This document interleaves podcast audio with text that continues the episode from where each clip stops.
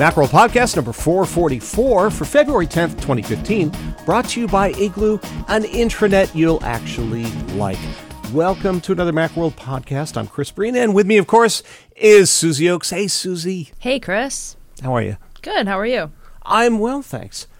Um, I wanted to start off with kind of the big thing that Apple did last week, which is, well, it's a big deal for some people because some people could actually use it and some people can't. And that is the beta of Photos that came out with the beta of OS 10 10.10.3. So this is available to developers, but not to regular folks. And um, as bundled with that is Photos, and we've been looking at it quite a bit um, in the last several days. So um, I've been covering it, so I know a ton about it, but I wanted to talk to you a little bit about it. Yes, you've written some great articles about this. We've got the the first look, which was really detailed. You also wrote some stuff about getting the library in order for you know your eventual upgrade, and then um, you put up a really good kind of FAQ with some uh, reader questions that people had sent in. Yeah, so uh, because I've been kind of entrenched in the thing, I Yeah. haven't. I'm not sure that I've taken the long view yet about how I actually feel about this. So, what do you think? I mean, having read some of this stuff and and seen some overviews both at MacWorld and other places, what do you think? Does this sound like a good thing? Well, I am a total iPhoto hater. Oh, I good. really, yeah. I iPhoto is just a mess. I try not to launch it. Um, when it does launch, I'm like, no, no, don't import things. Don't sync my iCloud. Like, don't do anything. Um, because it just it brings my Mac to its knees every time. So I was really looking forward to to getting my hands on this thing. I haven't downloaded it yet. I'm in the iOS developer program, but not in the Mac developer program. So I got to fix that and then I can try it. But um, right now, I'm just uh, I'm in the same boat our readers are in. Um, you know, trying to find out as much as I can about it and looking forward to it because I never sprang for Aperture. I was always kind of considering it, but I think it was ninety nine dollars for a while, so I just didn't pull the trigger. And then they said it was going away, and I was like, okay, good. I'll just wait for this photos. So, So- wha- how do you manage your photos now? Oh, I kind of don't. Um, I sync. I back everything up to Dropbox, and you know, like the ones I like, I'll post to Instagram from my phone or something. But I don't do that much with most of my photos. They're mostly just sitting in my Dropbox, just sitting there, and they're not really organized. I mean, they're organized by dates. So if I remember when something happened, I can go back and find one. But it's not. You know, I know they're all backed up, but I don't have a great way to do things with them. So um, Lisa Snyder reviewed Mylio recently, and she's also written a lot about Lightroom. So I was just kind of still mulling my options. I wanted to see what Apple would come up with because I like, you know, the integration and how everything would be on my Apple TV, on my iPad, on my iPhone, on all my Macs. And so, you know, if Apple's solution was good, then I could just stop my search. But um, yeah, I, my photos are kind of a mess. I take tons of them and they all just sort of sit in folders. Right, and I think that's what the promise is of photos is that this is really the first app that was part of the iLife suite that really brings together all parts of the Apple experience so that if you're editing on your iPad for example, you make an edit and it automatically populates to anything else that's using photos. So that's on OS 10, it would be on your iPhone uh, and on iCloud. So when that part of the experience is implemented, you can make an edit anywhere and it appears anywhere else you are. So that allows you the ability not only to take pictures and share them from wherever you are, but also edit them and get that stuff out. And you can share the edited versions with other people as well. The test system I'm using is a Retina Display 15 inch MacBook Pro, which is a pretty darn fast machine. And the library I've been using has several thousand images in it. So you talked about the performance issues with iPhoto, and I think that's been a problem for people forever. Whenever Steve Jobs came out and announced a new version of iPhoto, he'd say, Yes, and we've optimized performance. And then people would throw like 50,000 images at it, and it would go creak, creak, creak, creak, creak, and not so good. Um, what I've seen so far is that the performance really is so much better that things just move very quickly. But again, I'm on a super fast Mac running a beta version of 10.10.3. Um, and by the way, I can talk about this because I was briefed by Apple um, versus um, me breaking an NDA or something like that. So it, it's okay for me to do this. Um, so performance is key. Again, I haven't thrown 100,000 images at it to see what that's going to do. And it's a beta, so it isn't really fair to say at this point whether that's going to accurately reflect its performance when it finally comes out. What people are going to be concerned about, I think, is that photos came out or was announced at the same time Apple said, we're no longer going to support aperture. And I think people who are serious aperture users then thought, well, then it better replace every feature of aperture, or I'm going to feel disappointed.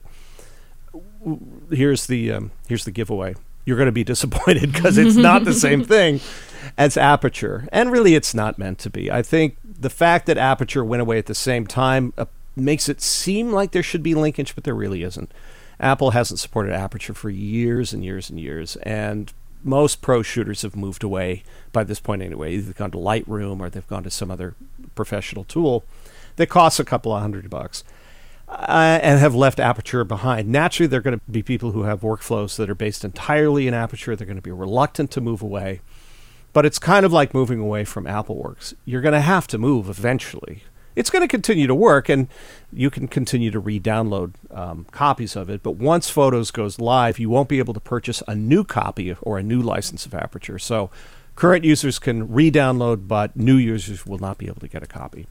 So i'm just saying kind of at this point because when you migrate an aperture library to something like lightroom your adjustments don't migrate with them. If you continue throwing images into Aperture now and continue doing a lot of heavy editing, you're just making more work for yourself later on. Aperture's a great app, but it's dead. And um, I think you can rail against that and be very unhappy about it, and that's fine. But ultimately, you're going to have to do something else. So maybe it's time to think about doing that sooner rather than later. Um, otherwise, what do I like about this thing? I think the organization um, when you first launch it, when it comes out, you'll see that it looks a bit like iTunes 12. And for some people, that may sound like poison because they don't like the iTunes 12 experience. In this case, however, I think they managed to slim down the interface, but it's still very clear how to use it, unlike iTunes 12, which is sometimes unclear. Because obviously it does fewer things than iTunes 12 does. But one of the nice things about it, it has a sidebar that you can always expose. So, unlike in iTunes, you don't get into a situation where the sidebar sometimes appears and other times it doesn't. It can always be there and it will feel very much like iPhoto. And then there's the editing adjustments. Do you edit much when you work with photos or you just sort of throw them in there and a little bit. I mean, yeah. I do, you know, like the basic cropping and, you know, sometimes lighten things or fix red eye. I don't do a ton of editing, but a little bit here and there. Okay, so this is going to be great for you because yeah. Um, they have these simple controls now, which may seem like they're really dumb, but actually, under the surface, they're incredibly smart. The idea is that when you select an image and then edit it, you'll see like a light slider that's actually a thumbnail, and you just drag a thing across the side.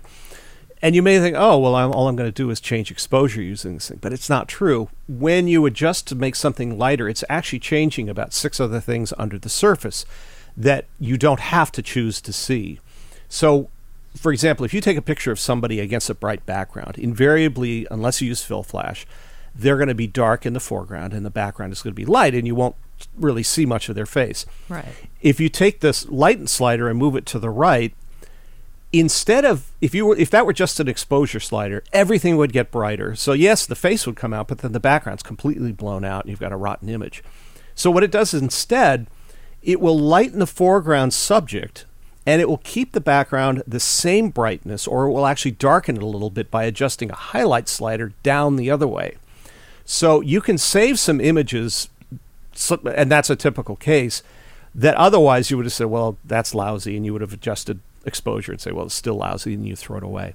So this is an opportunity for people who don't do a lot of heavy editing to save some images that actually could be pretty good if you use these smart controls. If you want to dig down, you can. So you flip a little triangle and down come those six adjusters. Then you can get into the kind of tweaking that you did in iPhotos adjustments. You're not going to get the same kind of control that you get with Lightroom or with Aperture. I've tried tweaking a, an image that I tweaked in Lightroom, and I got better results in Lightroom than I did in, in Photos. So it's not going to be a miracle worker of, as in a case of a pro app, but it's still pretty darn good. And I think that's what Apple is going for. It's the typical 90% of users are going to find this really helpful and are going to find editing much easier, either because in the past it was too confusing or people tried and they didn't know how to do it and they ended up with bad results. Oh, cool. That sounds great. Uh, yeah, I think it's going to be good. I'm not sure there are going to be people that complain, but um, what I've seen so far indicates that Apple totally gets how people want to edit their images and um, and then organize them. So this isn't going to be for pros, but pros do have other alternatives. So um, go forth, pros, and, and use those alternatives. I think. So when you adjust the the top slider, the more basic one, and then expand it, are are the the kind of sub sliders below that already moved, so you Yeah. can sort of see like what it did? Yeah, and you can That's actually awesome. Right. So you can expose the sub sliders anyway. Right. And you can just do the main slider and you can see what it's doing. Mm-hmm. So that's a teachable moment. If Yeah. you really care about how this works, you can say, oh, I see. I can actually improve my images by reducing brightness but increasing exposure, mm-hmm. which seems counterintuitive. But when you see it the way the smart controllers do, you go, oh, okay. I kind of get the logic of how these controls work. So I would, yeah, I would suggest that people who want to do the easy peasy editing, that they still flip it down to see what's happening. Sure. Because it may encourage you to do more um, fine tuning. Because, you know, again, the, the main slider's pretty good, but you can still get in there and tune things so that they're a little bit better than they were. Um, other things, they have some new project templates. Currently in the beta, some of them are limited. You don't have as many themes as you did before for slideshows and for books. Uh, but now they let you print panoramas. Oh, nice. So if you have that really nice camera on your iPhone 6 or your 6 Plus, and you've been taking these beautiful panorama shots, now you can print them out as uh, as large as 36 inches. I've seen one of these; it looks really good. Um, I'm not sure I would do that with an iPhone 4 if they even let you do panoramas on that. But the better the camera on your iOS device, uh, the better these things are going to look, and and they're not expensive. I, I think they're under 10 bucks or something. Yeah, I have fun taking panoramas, but then I end up never doing anything with them because they mm-hmm. don't like. It's hard to post them places. Right. They either get squished and then it's you know you have to zoom way in to see anything. So I feel like printing out a big gorgeous panorama and putting it on the wall would be the best way to really show those off because yeah, when you try to use them online like the there's just way too many pixels for a monitor and then when you post them anywhere they end up looking like crap so right. No, it's true because I tweet these things sometimes because you know I do my beach photo stuff, right and I'll do this huge panorama, and then I look at it on my iPhone and go, well, "You can't see anything." here." yeah It's just this long strip of blue. I think most of the time. So, um, but they also let you do. They have some new book formats, which I think are really nice. So they have square formatted books now. oh square pictures all the rage Square pictures, all the rage, and you can do books with them. And uh, they have some new templates for books. So it kind of encouraged me to go back and look at doing books again. I used to do them when my daughter was really young, and I'd send them to my mother. And now this has kind of encouraged me, like, yeah, maybe we'll just kind of do an updated one because the working with books is a little bit easier than it was in the past, and uh, the results are really nice looking. The templates that they're working with now are just beautiful. cool And I'm trying to think what else is important about photos. Other than it's going to be free, it'll be bundled, so you won't have to pay for it.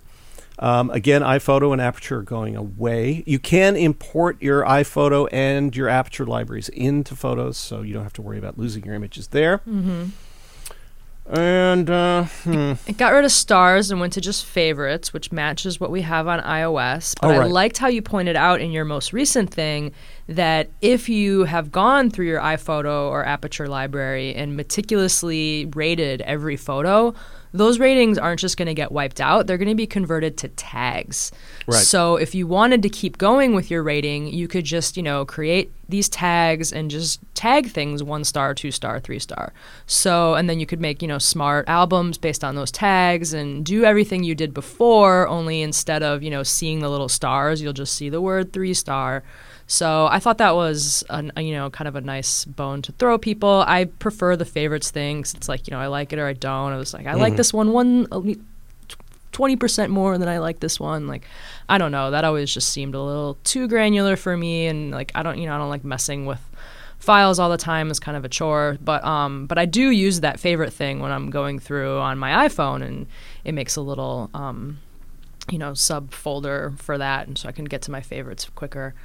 Um, so yeah, I thought that was nice. It seems like it's gonna it's gonna you know another step on Apple's you know path right now of bringing iOS and OS 10 closer together. So so the apps that you use on both platforms, um, you know, seem like they fit together. Yeah, I think this is another step in Apple recognizing the way people actually work with their stuff mm-hmm. versus the way people think they want to work with their stuff. So you're right. With in terms of photos, most of us just want to say, "Yeah, I like that one," or maybe that one not so much. For people who want to use the the rating stuff, as you say, all that stuff will be imported.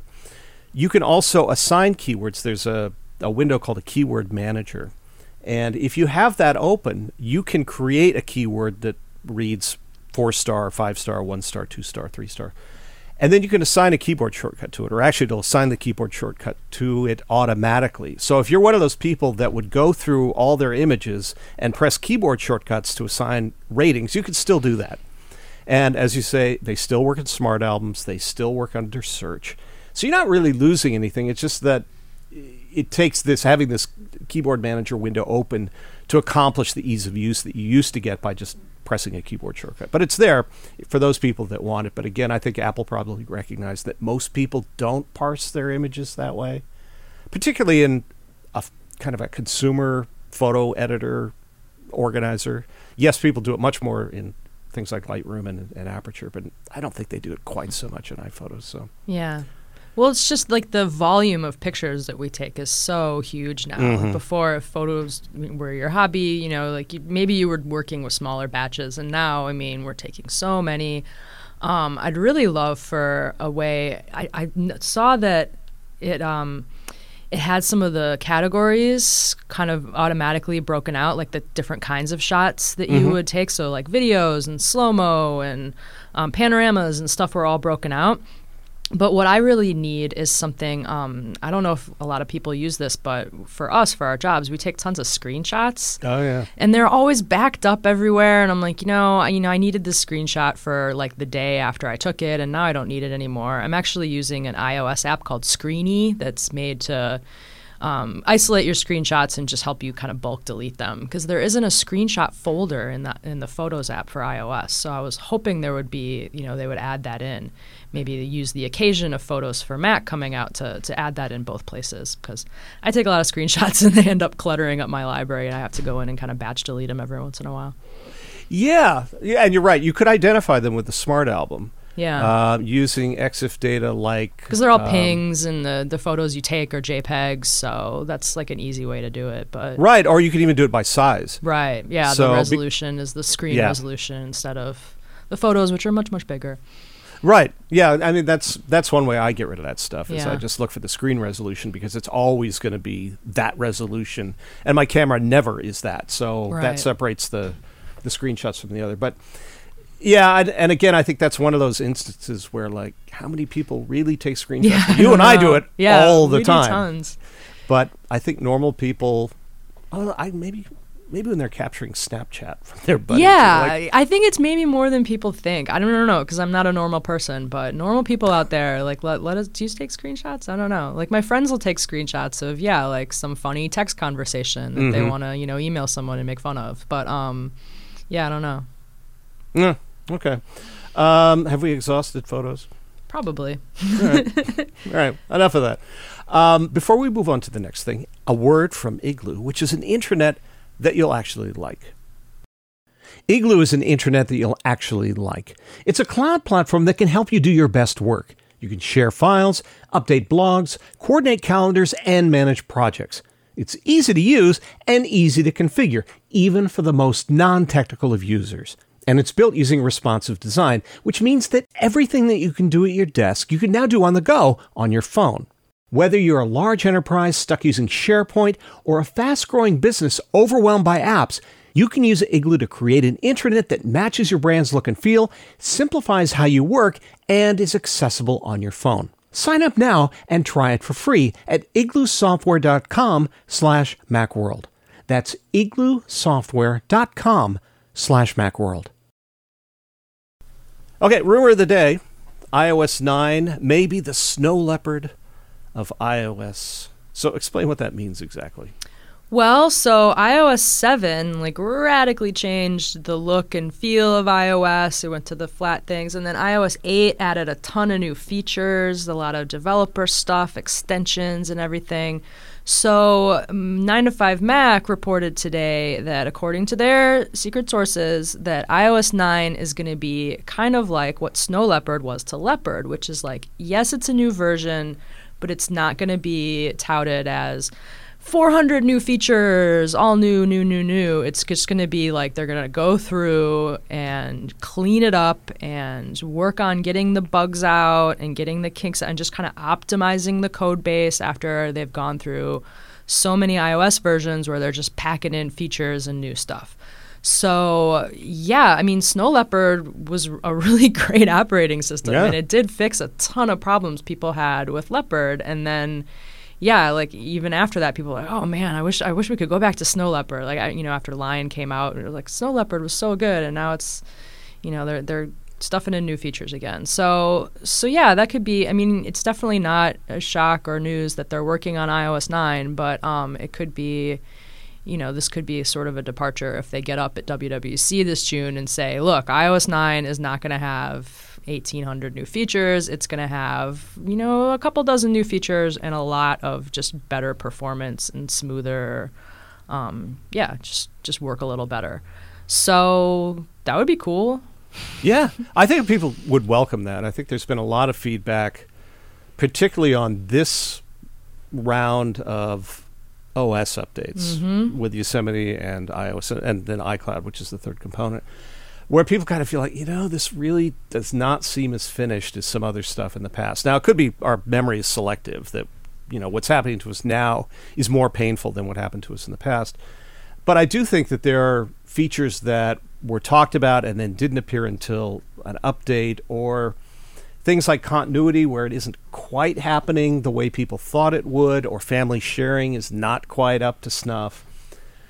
And I've seen kind of the tittle tattle of pundits around the Apple universe saying they really kind of need to take a year not to do the big push for the new features, but really make the existing features work beautifully so that you can count on them every single time.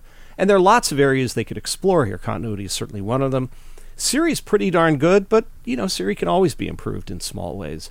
Um, Maps, I think, is much better than it used to be, but that could use some attention as well. The whole media handling thing could be uh, touched upon. So I think that extending this out, I don't think it can just be iOS 9. I think it has to be also the next version of OS 10 because it and iOS 9 and iCloud are now so linked that they really are sort of this triangle uh, Uber operating system. You, you can certainly use each one individually, but none of them are as powerful as if you use them together Right. if they work right. And that's the trick is getting these things to work right. And I hope that there's some recognition at Apple that okay, we pretty much have the stuff that we want to present to people. Yes, there can be a couple of new cool features. As there were with Snow Leopard, but not like you say do the hey, 500 new features, half of which work reliably and the other half, yeah, we're going to get to those. Um, because I do think it's a it's an issue, and this is certainly not an original thought that in some cases marketing has caused iOS and OS 10 and iCloud to move forward more quickly than maybe some people would like because they want to have the big excitement for the uh, the holiday season. You can't blame Apple for that. It's like, hey, we want to sell stuff and you know get you to buy it for the holidays. But um, I wonder if maybe it's it's suffered some in the last couple of releases because of that schedule, and that this isn't long overdue. Well, do you remember um, how I think it was NBC used to do the whole like if you haven't seen it, it's new to you like thing on when they were promoting uh, like a sitcom that was actually a rerun. They'd Right. rerun an episode of Friends and be like, "But you you probably didn't see it, so you should tune in and watch this Friends." So iOS could kind of be like that. I mean, they're adding so much stuff now, even sort of that isn't all the way in the operating system. Like there's HomeKit and there's CarPlay and there's Health. And some of this stuff could be a little bit overlooked. And if they made it mm-hmm. work better, you know, they, they, they could rewrite the health application and not add a lot of new stuff to it, but just make it make sense and make it something that people would want to use. And it could feel new, you know? They could say, okay, like the new, meet the new features that were already there that you were totally ignoring. so, I think it's an excellent point, and also they're still waiting for third parties to catch up, mm-hmm. right? So they put all this stuff in there, like okay, CarPlay, HealthKit, uh, the home stuff, but they need people to participate in that, Right. right, for it to be useful. So if they've got all the hooks in there, and then it maybe it takes third parties a year to really start implementing this in a big way. You're right. With iOS 9, it may feel new because, wow, look at all the stuff that works here. Yeah. Yeah, it could have worked before, but we didn't have the people participating. But now we do. And check that out. So, um, yeah, and I, I think people are going to be concerned, and mostly people who don't pay that much attention to Apple other than to make fun of it. Um, they'll say, "Oh well, you know, this shows that Apple's losing, and and this is a bad message that Apple no longer innovates." You know, we'll hear that again. right. Um, but I think Apple's really good at this. They did that with Snow Leopard. They did it in a sense with Mountain Lion. And as long as they come out and just say, "Hey, we're working on a bunch of stuff that's going to make this more awesome, um, and it's to it's going to work better, and you're going to like it," I don't think that people are going to suddenly say, "Oh, that's it for Apple, Yeah. for Apple." I wonder if it would have been different if they had done this kind of. So the iPhone is on a cycle where it's like a big design change one year, and then the next year they get the S version, and it sort of looks the same from the outside, but it has a better camera, a faster processor, yada yada. So if they do this kind of like it's just a better operating system, but without a lot of new bells and whistles, the same year that they don't really add a lot of bells and whistles to the iPhone, like yeah, I think mm-hmm. we could see some major complaining from the people that you know don't really get it and like to complain about that stuff. Right. So maybe it would have been better to do this kind of on a splashy iPhone year where like the hardware was selling the iPhone, but I mean, it's not like you ne- you never needed to buy a new iPhone to necessarily take advantage of the new version of iOS, so it might not be a big deal. I mean, Apple sold so many iPhones this year that I don't see that train slowing down, but you never know. I think there'll be a lot Yeah. of uh, think pieces that we, we shake our heads and slap our foreheads. So, looking, Good. Well, looking forward to those. exactly. Well, we may actually write some of them. yeah. Well, not the head slapping part, but you know, I think there's something to consider here, and uh, and that does make sense. That you have the splashy iPhone and you got the big splashy uh, operating system update with new features, because obviously they're going to want to take advantage of the new hardware capabilities built into the thing, and so you're going to have to tweak the operating system for that. But you're right with the S version, then it's like, yeah, we've improved it some. Um, you know, stuff that you'll be sorry that you bought the previous one and you should have waited but um, but still, you know, and and that same kind of update in the operating system where like, yeah, it's just, but we've added kind of the plus. We've polished. It's it's sheenier than it uh, than it was previous to this. Oh, I I saw another rumor, Oh, good. but it's sort of like Throw it on the pile. I'll throw it on the pile. And this is sort of like ooh, uh, oh, uh, so it's one of those ooh oh rumors, which is. Um, they're talking about a new MacBook Air releasing sometime in February. And it, and the headline makes you think, ooh, it's going to be the 12 inch rumored thing. You know, MacBook Air is going to be like Retina and it's going to be all this battery stuff and it's going to be ter- terribly cool. And then you read down in the story, you realize, oh no, it's going to be a speed bump. Yeah. So that's it, right? I mean, we're going to get fast. Maybe we're going to get faster. Well, it'll be a Airs, new chipset, I guess. So the MacBook Airs now are using, oh, I know this, Haswell, I think, and um, the Broadwell chips, the next uh, generation of Intel chips, um, were delayed. So we haven't seen a MacBook Air refresh since last April, and those were still Haswell chips, just you know, bump, uh, better clock speed. So these will have a new, um, you know, allegedly will have a new Broadwell chip. So yeah, I mean, it, it, it won't be a different looking MacBook Air with different ports and different screen size, Retina, like n- none of that. It would just be, it would be a clock bump, but also with the new um, chipsets, you usually get a lot better power um, you know, uh, efficiency. So I Mm-hmm. remember when I started here, that we were sort of waiting for the Haswell chips, and IT was going to buy me my new MacBook Air for my work machine, and their you know supplier, their uh, like corporate rep at Apple was like, um, maybe don't buy it today. And then like a couple weeks later, the Haswell ones came out. So I was thrilled because all of a sudden I had this machine that could last like eight hours on a charge. This thing just keeps going and going. So that's beautiful, and that will be, um, you know, hopefully that'll be a new feature of, of Broadwell because when when Intel updates these, like that's usually w- one of the biggest selling points for end users like us is that yeah, they're they're gonna go and go on uh, one charge, so that's good. But yeah, these won't be, according to this rumor, they won't be the uh, the the flashy new ones that nine to five Mac reported on. I think last month. Mm-hmm. Yeah, and the new chipsets make a difference, other than the fact that they're faster and, and all that stuff. But really, if we're going to get a Retina display, we need a main processor that's going to use very little power, and we need improved battery technology because, yes, maybe you're going to get a Retina display, but if it's only going to last for two hours, that's an unhappy thing. Yeah, that's a step back. Yeah. So I think we're still waiting for that technology to come into place, get the right processors there. They're building better battery technology into the operating system, so uh, the OS is much smarter about not hitting your processor for uh, for certain tasks when it doesn't need to, which is going to help with battery. But um, apparently, the we don't have the steps necessary yet so that we can run a Retina display. But I have to think that's coming in the next year, year and a half. It seems an obvious thing to do, and uh, and Apple seems to be uh, capable of working miracles every so often. So And the last time they bumped the processors in the MacBook Air, they also lowered the price a little bit. So maybe maybe they could do that again before they bring out the new one. Who knows? yeah, I would think with the speed bump though, they're they're not going to wait like another six weeks and say, hey, guess what? Now we have the 12 inch one. Uh. Yeah, this would probably push the 12 inch one out a little bit. Last thing we have is something you brought up.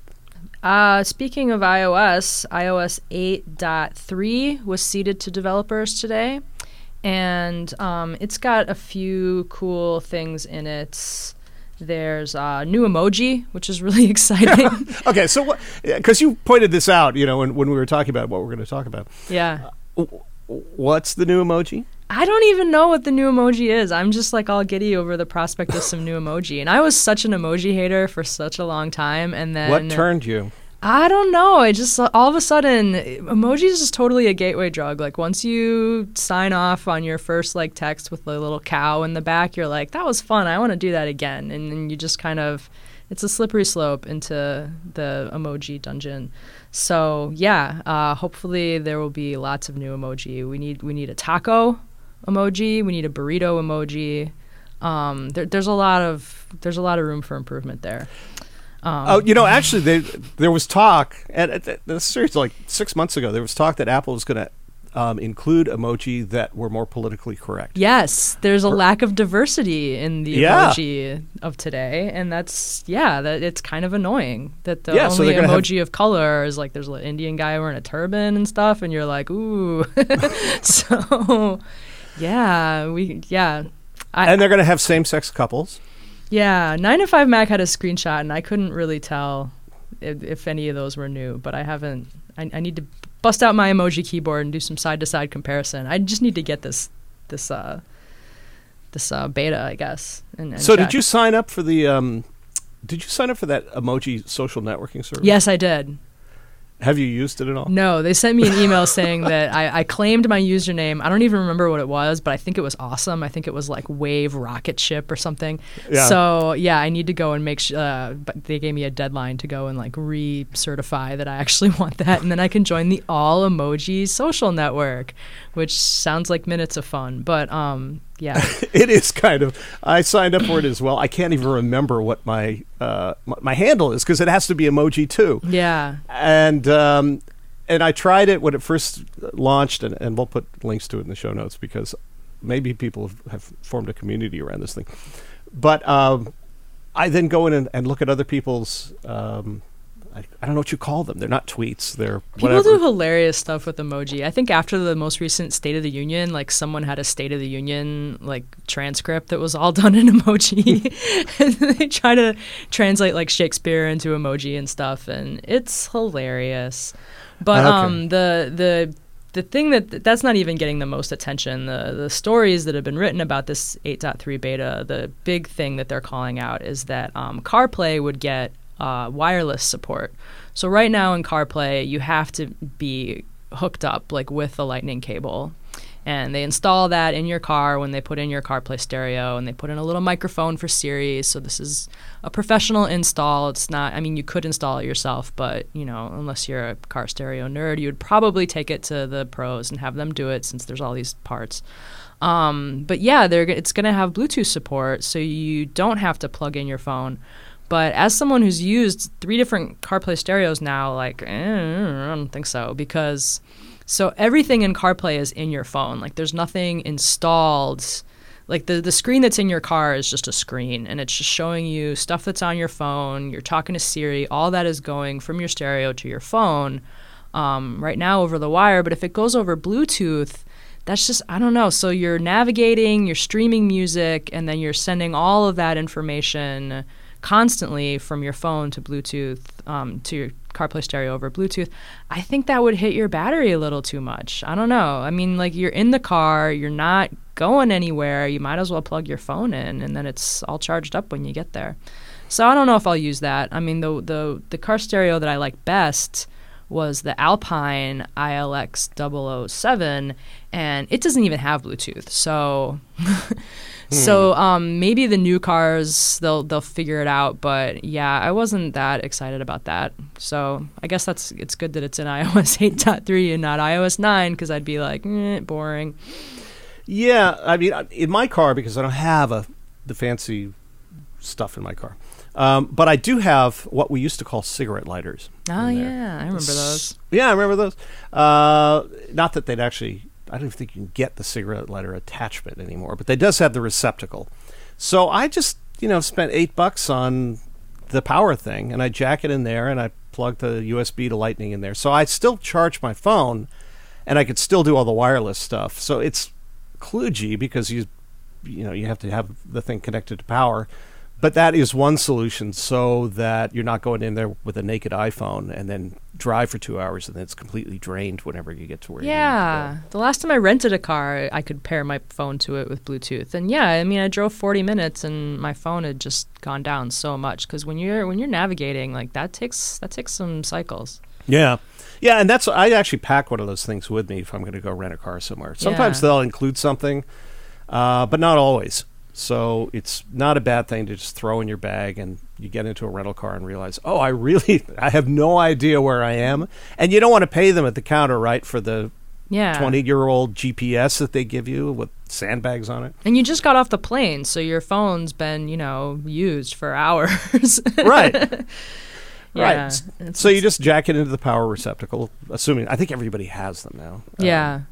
And but don't smoke. And that car actually had a USB port to charge, but it was kind of hidden like between the two seats, and I didn't find it Ah. until like the day before I returned the car. I'm just like, there you are. Where were where were you three days ago? yeah. So that's that's one option, but um, yeah, I think that's perfectly fine to have wireless, so you don't have to.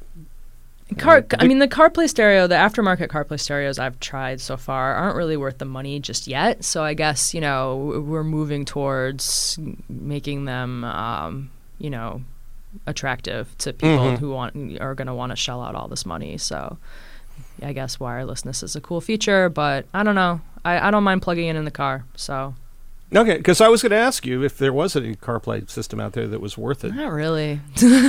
Oh, I mean, it's kind of cool because you're like, oh wow, everything. You don't have to install any apps. Like they're just it uses the apps that are already on your phone. You don't have to log in because your phone is already logged in. Like if you're gonna use Spotify or whatever, um, that's nice. Like all your contacts are already in there, so you don't have to like type in anyone's address. You just say, I'm going to Chris's house, and it just finds you. So. So it's convenient, but the prices are still really high on the aftermarket ones, and the touchscreens are kind of meh. And you know, if, when Siri understands you, it's great, but when it doesn't, it's really frustrating, and you end up just picking up your phone and doing it the old-fashioned way. So, um, yeah, I don't know. I'm kind of a cheapskate, and I would not spend 700 bucks on any of these that they have out now. But you know, if it came in a new car I was buying, I I wouldn't have them take it out. Okay, well, uh, I guess what we can say is that we're grateful that this episode of the Macworld Podcast is not sponsored by any of the people who make these things. I'll keep looking at them, and I'm I'm sure they'll get it. They'll get it soon. Yeah, let us know, uh, car stereo manufacturers out there, when you make something that's really good and affordable. Yeah. Uh, we'll Kenwood talk- has one that I haven't tried yet that they announced at CES, so maybe Kenwood nailed All it. right. But I, I think you're right. I think the technology is, again, as we were talking about earlier, that Apple's baked this stuff into their operating system, but they're still waiting for the um, third parties to jump in. It was the same way when the, the iPod first came out, that everybody was sort of saying, oh, yeah, iPod integration here. We're going to kind of put this weird dock in your car and like uh, put wires hanging out loose all over the place. And look, you can have an iPod. And it was bad. And it took a couple of years before finally there was the kind of integration that like, oh, this doesn't look horrible and it works really well.